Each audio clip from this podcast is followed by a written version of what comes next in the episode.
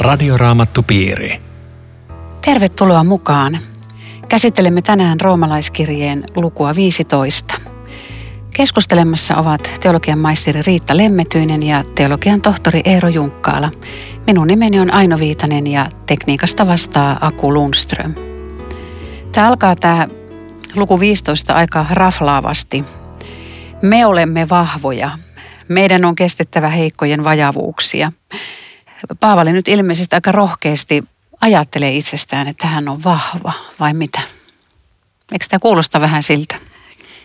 Kyllä se rivien välissä on selkeä, että hän itsensä vahvaksi kokee, mutta jos avaa nämä käsitteet, kuka on vahva, mitä hän sille tarkoittaa ja kuka heikko, niin vahva ei ole semmoinen, joka on niin kuin väkevä näkemyksissään ja sääntöjä ja ohjeita ja, ja muut olkaa hiljaa, vaan tämä on enemmänkin tämmöinen heikko, joka tarvitsee erilaisia käskyjä ja säädöksiä pysyäkseen pinnalla ja, ja uskossa, vaan vahva mun mielestä Paavarille oli semmoinen, jolla on vahva Kristus. Kaikki lepää hänen varassaan ja mä saan olla reilusti, kuka mä olen.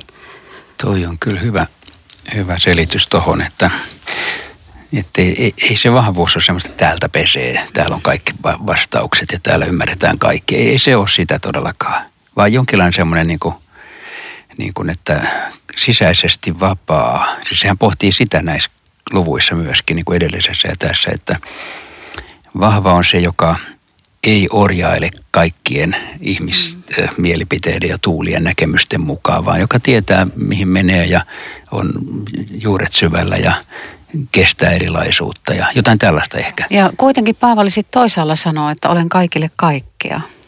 Niin, vahva osaa joustaa. Niin, Siinä on se varaa, varaa, varaa myöskin niin kuin antaa periksi tai tulla vastaan ja, ja huomioida toiset näkemykset. Ja sitten ehkä Paavalin semmoinen suuri halu on se, että, että ne heikotkin pääsis mukaan siihen uskon, ilon ja armon omistamiseen. Että jos joku porukka riippuu kynsin hampain kiinni, että tämä on se oikea käsitys, niin siinä hajoaa yhteys ja siinä sitä uskon iloakaan ei enää Joo. jaeta ja ole. To, mä, mä oon muuten tota miettinyt aika paljon, että miten esimerkiksi omassa opetuksessani ja julistuksessani, että, että käykö siinä kuitenkin helposti niin, että – jotkut kokee jääneensä jalkoihin. Siis että, että, että mä niin kuin jyrään omalla, mm-hmm. omalla näkemykselläni sillä lailla, että to, toinen kokee, että ei häntä kuulla tai hyväksytä. Et musta se on kyllä vaara kaikille meille, jotka, jotka puhutaan, että me annetaan sellainen kuva, että jos et sä ole ihan tällä tavalla uskova, niin se, se ole ihan oikeassa. Mm. Paavali antoi aina siellä täällä viestin siitä, että kai te muistatte mun menneisyyden, että mä oon Jumalan armosta tämmöinen apostoli, jolla on ihan käsittämätön etuoikeus kertoa teille hyvää uutista, että se, sen takia se tuli niin kuin alhaalta se hänen vahva viesti. Joo. Siis Mooses oli murhamies, mutta eikö Paavalekin ollut omalla tavallaan murhamies? Hänen jalkojen juureen tuotiin.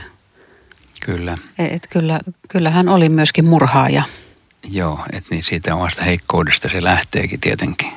Mä haluaisin lukea tuon jakeen kaksi. Joo. Meidän on jokaisen otettava huomioon lähimmäisemme, ajateltava, mikä on hänelle hyväksi ja vahvistaa häntä. Mitä tämä lähimmäisen vahvistaminen esimerkiksi voisi pitää sisällään? Mun tuli tämmöinen näkökulma nyt tähän itsensä Paavaliin, että kun Paavali yritti esimerkiksi Kalatiassa vahvistaa uskoja, niin tuota, siitähän nousi hirveä vastus. Että ei sekään ole aina helppoa. Kun hän, Miten niin? Siis sillä lailla, että kun hän, kun hän kertoi evankeliumin ja se on se ristiinnaulittu Kristus. Ja ne oli yhtäkkiä ollut keksinyt, että mutta tähän tarvitsee vähän omia lisukkeita. Ja nyt Paavali vahvistaa niitä heikkouskosia. Ja tuli hirveä tämmöinen aika, aika ikäväkin tämmöinen keskinäinen mittely siis. Mielenkiintoista, joo en mä tuota ajatellut tuolla. Mutta sitten mulle tuli ihan eri ajatus tästä mieleen. Siis vahvistamisesta, jonkinlainen myönteisen palautteen antaminen. Mm-hmm. Siis kun, kun joku, joku tota, on, lausuu arasti oman kantansa, niin jollain tavalla siis tukea sitä, että noinkin voi ajatella, että, että sä, oot, sä oot ihan hyvä kristitty. Tai jos joku jostakin asiasta on epävarma tai silloin erilainen kanto kuin mulla, niin jotenkin kuitenkin hyväksyä hänet ihmisenä. Mm. Mulla taas, niin, sano vaan. Olisiko se hyvä? Kuitenkin aina jotain semmoista, joka niin kuin rakentaa sitä ihmistä ja viime kädessä yhteyttä ja seurakuntaa. Niin, mulla taas nousee tästä nämä sanat, mikä on hänelle hyväksi. Mikä on lähimmäiselle hyväksi. Mitä se on kulloinkin? Onko se joskus rakkautta, onko se joskus rajoja, onko se joskus vähän, vähän ojentamista, joo, mitä ei- se on niin, se, ei mikä se on aina- hänelle hyväksi. Ei se ole aina positiivista palautetta Niin, välttämättä. myötäkarvaa. Siis, joo, juuri Mm. näin. Joo. Joo. No kuitenkin tämä pääajatus, mikä on tuossa kolmannen jakeen alussa, että ei Kristuskaan ajatellut itseään. Mm. Että kyllähän se, varmaan se oma napa on, on lähimpänä jokaisella tahtoo olla. No mistä asioista, tässä puhutaan, niin, tai ennen kuin mennään siihen yksimielisyyteen, niin tuossa jakeessa neljä sanotaan tärkeitä asioita. Kaikki mitä pyhät kirjoitukset sisältävät on kirjoitettu meille opiksi, jotta saisimme siitä kestävyyttä, lohtua ja toivoa. Onko sulla riittää tähän toivon näköalaa jotakin? Mä tota, ajattelin tuon sanan kestävyyskohdalla, joka tulee ennen toivoa, että kyllä kristillinen kilvoitus on kestävyyslaji. Se, se menee koko elämän, siitä ei pääse niin kuin ennen sitä pois, ennen kuin elämä loppuu. Mutta mä ajattelen, että, että tämä toivon näköala on, on raamatussa tosi väkevästi läsnä ja olisiko se sen takia tärkeää, kun mulle, mulle tämä on yhtäläinen asia, kun sanotaan, että jos keuhkoille ei ole happea, niin elämä on raskasta ja se ei käy enää, ei jaksa elää. Että jos elämästä toivo loppuu, niin, niin ei silloinkaan ihminen jaksa elää.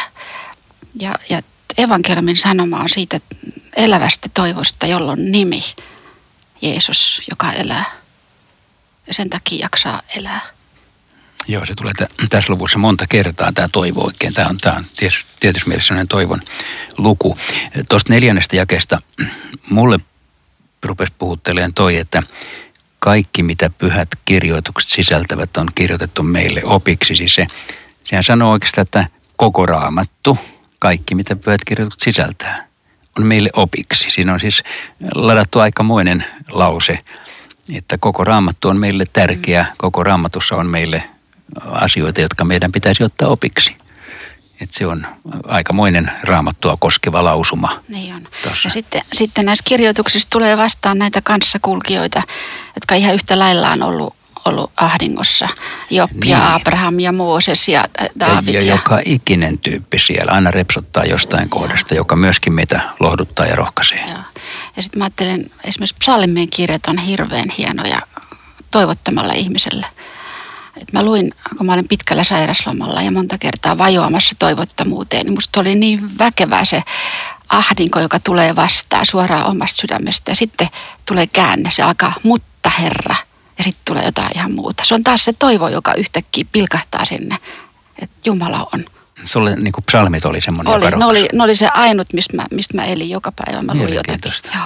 Ja sitten mä niin ja niin monesta asiasta, tai siis Palmis löysin sen, rupesin jo katsomaan, että missä se mutta tulee. Oho. Se, joka kääntää. Mm. Koska tulee semmoinen näkökulma, että mä en ole yksin. Jumala on. Ja kaikki muuttuu toisen näköiseksi. Muistuu vuosien takaa yksi lehtihaastattelussa Billy Grahamia haastateltiin maailman kouluisinta saarnamiestä ja kysyttiin, että mitä sä teet silloin, kun sä oot oikein montussa, oikein masentunut. Hän sanoi, luen psalmeja. Siinä on ne pyhät kirjoitukset, josta saa lohtua.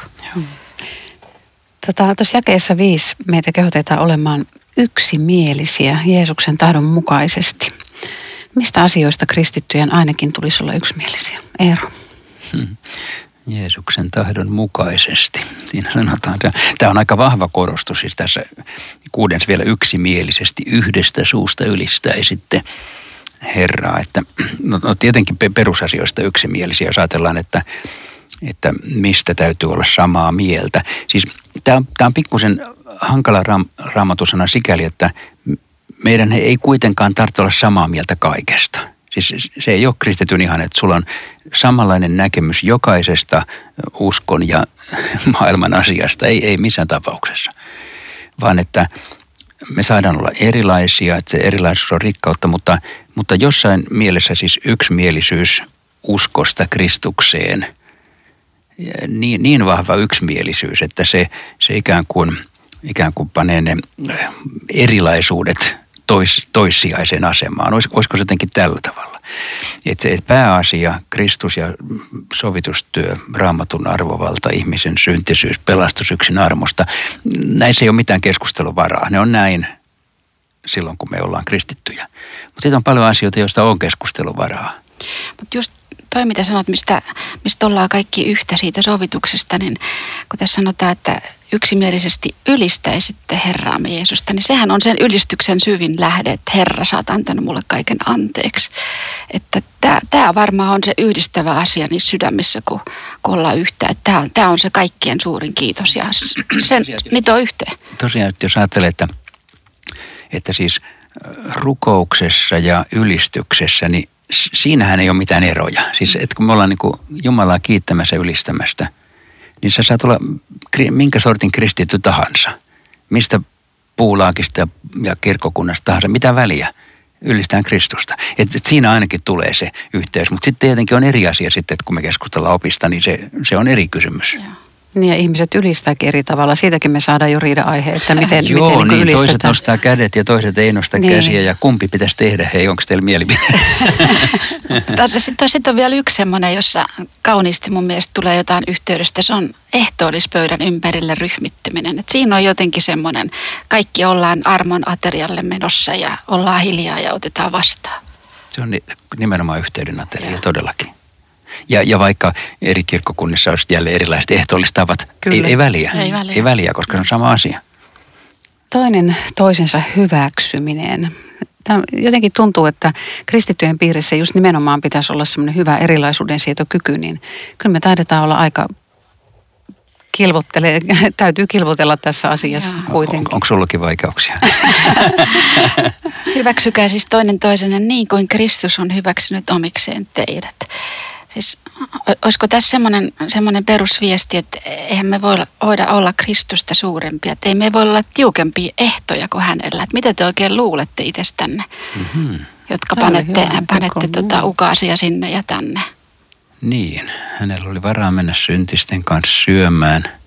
Hän, hän, hän oli varalla aika avara sydäminen kyllä. Mä oon alleviivannut tuon kyllä aika vahvasti, hyväksykää siis toinen toisen, että että se ei, ei se ole hirveän helppoa. Ja mä todellakin ajattelen, niin kuin se taisi aina sanoa, että, että kristittyjen kesken se joskus tuntuu, että se on ikään kuin vielä vaikeampaa.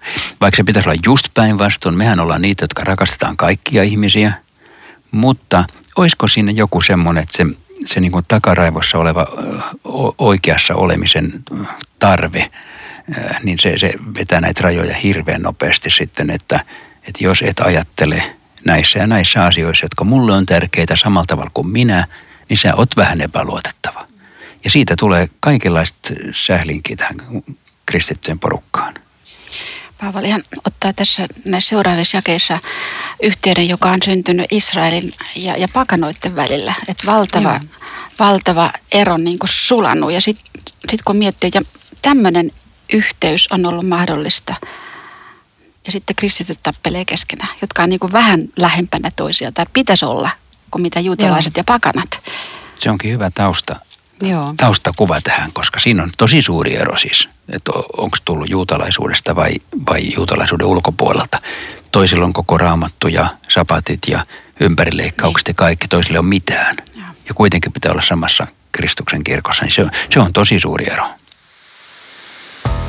Tämä on Radioraamattu Piiri. Ohjelman tarjoaa Suomen raamattuopisto. www.radioraamattupiiri.fi Jatkamme keskustelua roomalaiskirjeen luvusta 15 Riitta Lemmetyisen ja Eero Junkkalan kanssa. Minä olen Aino Viitanen. Paavali puhuu tässä toivosta. Moni kuulija voinut olla toivottomassa elämäntilanteessa ja, ja me voimme todeta näin, että toivo ylittää kyllä joskus ihmisen omat kyvyt. Nyt jakessa 13 me sanotaan näin, että toivon Jumala täyttäköön ilolla ja rauhalla teidät, jotka uskotte, niin että teillä pyhän hengen voimasta olisi runsas toivo. Jos ihminen ei jaksa toivoa, puuttuuko häneltä pyhä henki? Miten te ymmärrätte pyhän hengen antaman runsaan toivon?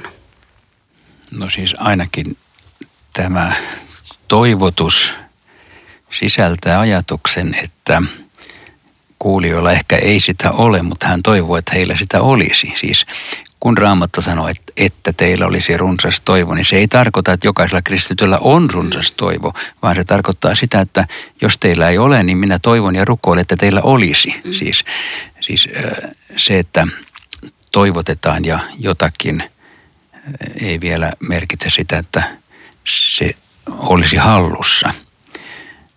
Mutta sun kysymyksessä oli, että jos, jos ihminen kokee toivottomuutta, niin voiko se silloin olla niin oikein pyhän hengen, mitä sä sanoit johdatuksessa? Siinä, tai on, siis, siinä on taustalla semmoinen kokemus, että, että, että joskus joku saarnamies on todennut, että ei voi olla ihminen alakulossa, että, että silloin on kyse jostakin jostakin tämmöisestä henkivallasta, että, että ihminen ei, ei voi, kristitty ei voi olla toivoton. Aivan. Herra varjelkoon meitä tämmöisistä papeista.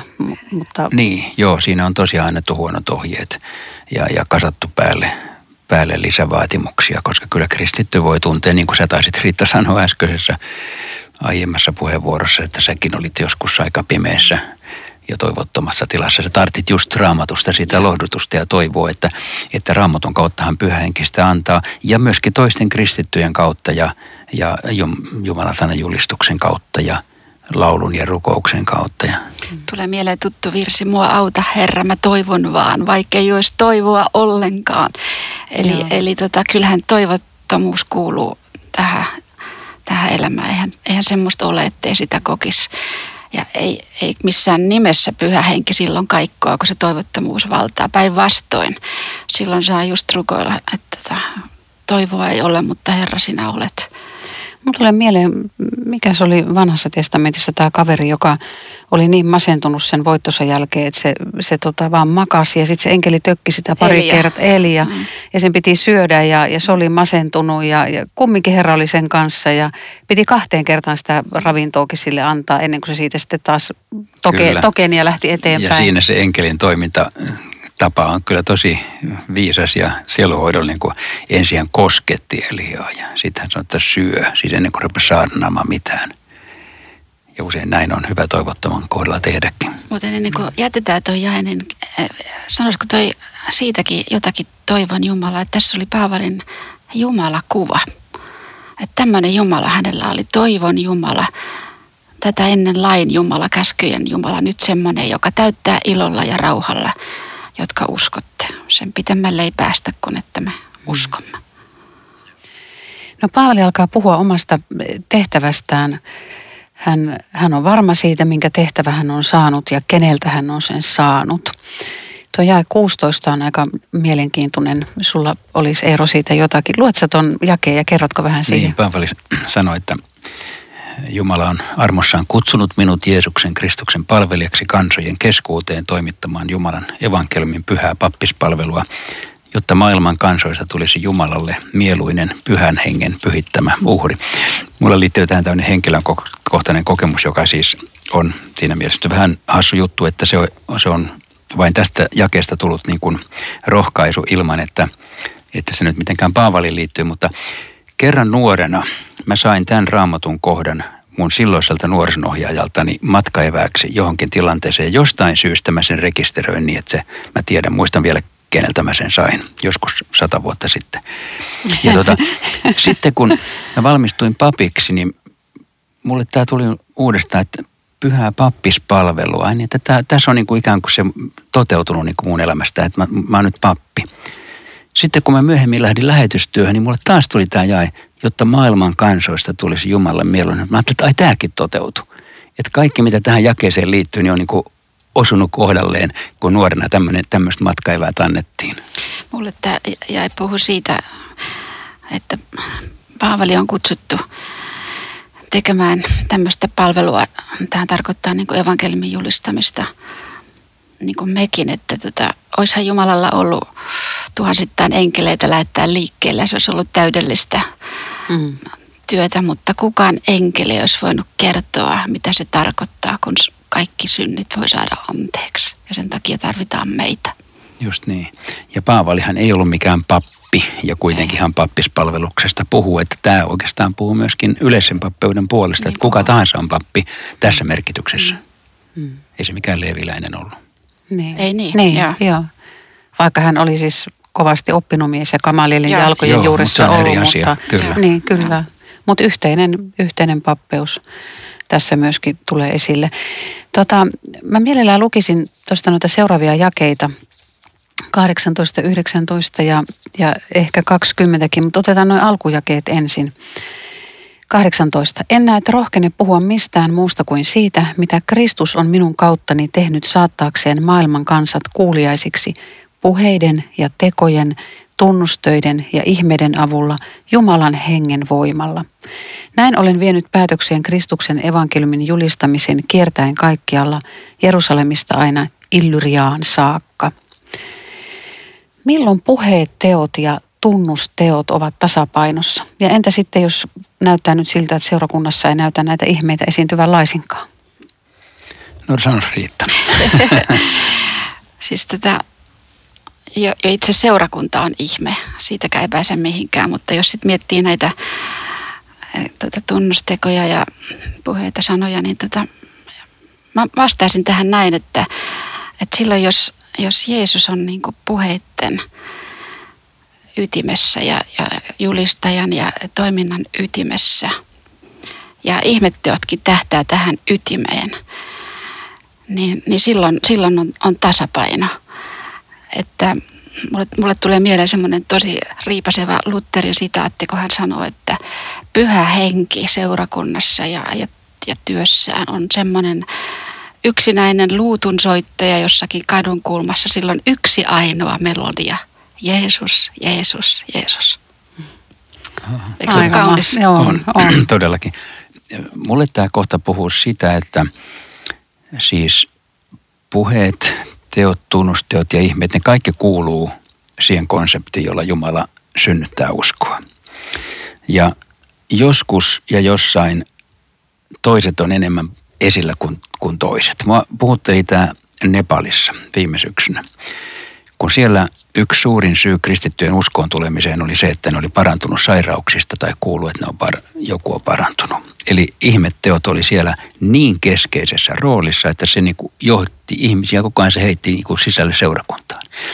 Ja mä ajattelin, että okei, se oli Jumalan tapa toimia siellä nyt tällä tavalla.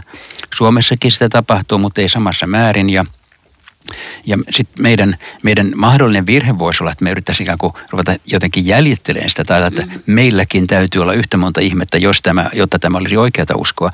Ei näin, mutta kyllä Jumala tekee ihmeitä ja me ei saada niitä myöskään niin suodattaa pois tai, tai yrittää estää tai aliarvioida, vaan että Jumala toimii eri tavoin eri aikoina ja aina ytimessä on se, että sana toimii, Kristukseen tähdätään. Mutta siihen voi liittyä enemmän ihmeitä tai vähemmän ihmeitä. Mun nousee mieleen Johannes, josta sanotaan, että hän ei tehnyt yhtään tunnustekoa. Ja kuitenkin kansa uskoi häntä. Kaikki, mm. mitä hän todisti Jeesuksesta, oli totta. Ei, eikö ole mahtava Tosiaankin. kohta raamatussa? En mä ole koskaan ajatellut tota. No sitten tuossa jakeessa 20 Paavali sanoi, että olen pitänyt kunnia asianani olla julistamatta evankeliumia niillä seuduilla, joilla Kristuksen nimi jo tunnetaan, jotta en rakentaisi toisen laskemalle perustukselle. Mitä te tästä mm, ajattelette? Miten, miten meidän tulisi suunnata evankeliumin työtä? Muistetaanko me kadonneita vai julistetaanko me jo pelastuneille vai tarvitaanko molempia? Mitä, Siis molempia tarvitaan ilman muuta. Jokainen puhe pitäisi olla silleen, silleen mietitty, että täällä on molempia täällä joukossa, jotka on sisällä ja jotka, jotka vielä hakee, hakee vastauksia. Mutta mä, kun mä näitä luin, niin mä ajattelin, että tässä on niin kuin tosi hieno tilitys, koska tota, siinä on semmoinen viesti, että ei yhden pidä kaikkea tehdä. Että nyt mä oon soihtu ja sytyttänyt täällä ja, ja tota, toiset saa jatkaa. Että semmoinen suuri arvostus myöskin, niin kuin, että mä en ole mikään superevankelista, muut taputtaa mulle, vaan tulkaa mukaan. Voinko mä antaa vastuuta? Kiva, että sä löysit tuon. Mä ajattelin tuosta just päinvastoin. Ihan totta. Ei, toi on ihan oikein, mutta mä just ajattelin, että Paavali oli superevankelista siinä mielessä, että hän aina meni uudelle paikkakunnalle. Että hänen strategiansa oli mennä sinne, missä kukaan ei ole aikaisemmin mennyt ja siellä, siellä mm. lähti. Mutta, mutta tämä on just mielenkiintoista, että tulee erilainen näkökulma. Ilman muuta toi oli, toi oli hieno ajatus, että, että hän sitten valtuutti muut hoitaa sen ja. työn, mitä hän oli aloittanut. Tämähän on fiksua kristillisyyttä. Niin, oikea johtaja jakaa vastuuta. No, Paavali suunnittelee kovasti pääsemänsä Roomaan ja, ja tota, mitenkäs siinä mahtoi käydä. Hän, hän lähti viemään Jerusalemiin avustusta pyhille ja, ja hän toivo kovasti, että hän pääsisi ystäviensä luokse, mutta aina oli tullut esteitä. Niin, tämä kirja on kirjoitettu siis koko kirja sen takia, että hän esittelee itsensä ja oppinsa Rooman seurakunnalle, jotta nämä ottaisivat hänet nimikkolähetikseen ja lähettäisivät Espanjaan. Tämä on tämän, tämän kirjan idea. Tässä se just tulee tässä 15. luvussa, se paljastaa tämän suunnitelmansa. Ja, ja siksi se on näin perusteellisesti esitellyt oppinsa ja me saamme olla sitä tosi kiitollisia, että hän, hän tuli tämmöisen tehneeksi. Tässä hän pyytää lähetyskannatusta, matkakassaa ja sanoo, että Jerusalemissa on hankalaa ja tota, silti, silti tota, sinne pitää mennä. Tämä, Paavali, tämä oli vähän niin kuin pakanoiden apostoli ja, ja, ja juutalaisten diakoni. Joo. Joo, aika hyvä. Joo. Joo. Se muuten lukijalle voi herätä kysymystä, pääskö se sitten loppujen lopuksi Espanjaan vai ei. Ja siitähän meillä ei ole raamatussa mitään tietoa, mutta apostolisten isien teksteissä, joka on siis raamatun ulkopuolelta, on Clemensin kirjeessä maininta, että hän meni saarnaamaan ja tuli lännen äärimmäisiin osiin, joka voisi viitata siihen, että Paavali on käynyt Espanjassa, mutta me emme sitä tämän varme, varmemmin tiedä. Sen me tiedetään vain apostolien teosta, että Roomaan saakka se kyllä pääsi. Mm. Paavalihan pyytää täällä esirukousta ja hän Joo. toivoo näin jakes 32, että silloin voin, jos Jumala suo, tulla iloisen mielin teidän luoksenne ja virkistyä seurassanne. Että tässä, tässä ei käynyt ihan näin. Tätä virkistystä ei varmaan tullut sitten, kun hän tässä toivoi. Hän tuli kahleitten kerran, kerran Roomaan ja silti hän lopettaa, että rauhan Jumala olkoon teidän kaikkien kanssa. Eli rauhan Jumala on silloinkin meidän kanssa, kun käy ihan eri lailla kuin me rukoiltiin aika kova viesti. Eikö se no. Niin ja Paavali sai kuitenkin olla suurimpana mahdollisena todistuksena Kristuksesta ja Jumala piti huolta jokapäiväisistä tarpeista ja asioista niin kauan kuin oli määrä. Joo. Radioraamattupiiri. Kiitos kaikille mukana olosta tänään. Lähetä meille kysymyksiä ja kommentteja joko Facebookin kautta tai sähköpostilla aino.viitanen at sro.fi. Rukoiletko Eero tähän loppuun? Kiitämme Herra siitä, että evankeliumi on tullut meille saakka. Kiitämme siitä, että saamme olla osallisia uskosta Kristukseen ja rukoilemme anna toivon säteitä tänään sinne, jossa niitä ei ole. Anna luottamus siihen, että sinä Jeesus olet vapahtaja kaikkien elämän vaiheiden keskellä. Aamen. Radioraamattupiiri. www.radioraamattupiiri.fi